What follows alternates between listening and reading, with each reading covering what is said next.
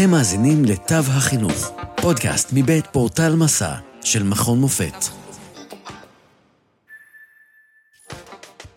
למידה סטודנטיאלית בעזרת טלפונים ניידים, מאת צ'י אנג'ווין ומאי אנג'ווין.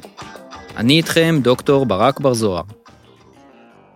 מחקר זה מוכיח כי השימוש בטלפונים חכמים ככלי פדגוגי במערכת ההשכלה הגבוהה הינו אפשרי ואף מומלץ.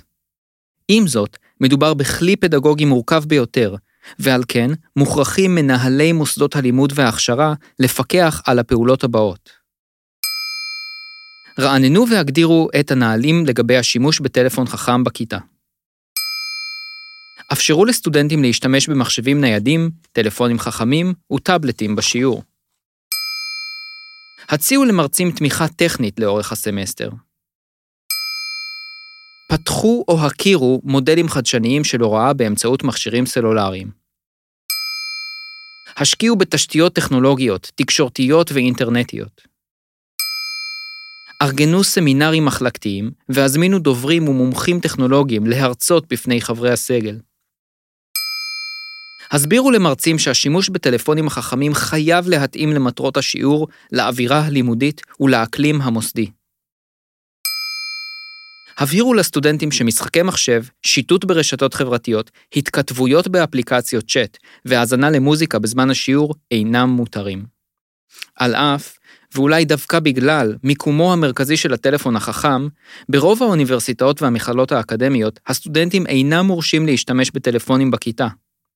לא רק שהטלפונים החכמים אינם נחשבים לכלי פדגוגי, הם נתפסים כמכשירים מסיחי דעת שנועדו לניהול וצריכה של מידע אישי ובידורי ותו לא. אבל, חשוב להבהיר כי לאפליקציות סלולריות יש פוטנציאל עצום לתרום לתהליכי למידה והוראה. זאת, אם רק יוקנו ויוקצו למרצים ולסטודנטים הכלים, המיומנויות והתנאים ליישם פדגוגיה סלולרית. למרות הנתונים המבטיחים הללו, השימוש באפליקציות האלו במסגרות האקדמיות הכיתתיות נעשה, לרוב, על בסיס ספונטני ובלתי רשמי, ובמוסדות אקדמיים רבים אין נהלים ברורים בנושא שימוש בטלפונים סלולריים בכיתה. מבחינה מתודולוגית, 80 סטודנטים מאוניברסיטת האנג יאן לטכנולוגיה וחינוך בווייטנאם השתתפו בתצפית ובניסוי והשיבו לשאלון. החוקרים צפו בשלושה שיעורים שונים, בהם התבקשו מרצים להשתמש באפליקציית קהוט כדי להעביר חומרים לימודיים.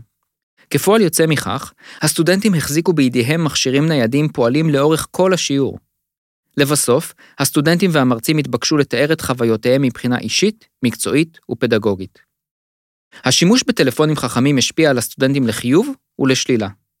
במישור החיובי, הסטודנטים נהנו מהאופי הדינמי והמפתיע של השיעור, הפגינו גמישות מחשבתית והשתמשו בטלפונים החכמים לצורך תמיכת עמיתים, החלפת מידע שוטף, חיפוש מקורות, איתור מאגרי מידע ועוד. במישור השלילי, המכשירים האלו כינסו את הסטודנטים בתוך עצמם, פגמו באיכות הדיונים הכיתתיים, הוציאו סטודנטים מריכוז והקשו על המרצים לנהל את השיעור כסדרו. לסיכום, באמצעות טכנולוגיות מתקדמות כמו מצלמות, רישות חברתי, מנועי חיפוש ומציאות מדומה, כמעט מתבקש להתחיל לשלב מכשירים ניידים במערכת ההשכלה הגבוהה, בזמן השיעור או אחריו. שכן, הלמידה הסלולרית מאפשרת לסטודנטים ולמרצים לגשת, להציג, לשתף, ליצור ולהפיץ מידע בנוחות, במהירות ובאופן אינטראקטיבי.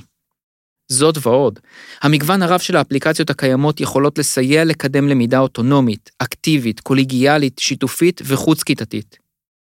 עם זאת, בטרם יהפכו המכשירים הסלולריים לכלים פדגוגיים נפוצים, ישנם קשיים אתיים, חוקיים, טכנולוגיים, חברתיים ואקדמיים מהותיים, עליהם יש לנסות לגשר.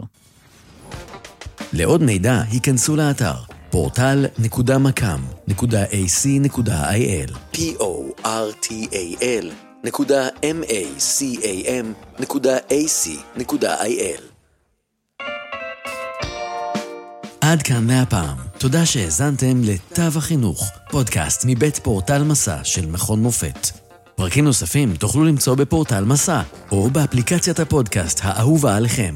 אתם מוזמנים לשלוח לנו תגובות, רעיונות, לשתף עם אחרים ולעשות מנוי לפודקאסט תו החינוך. נשתמע בפרק הבא.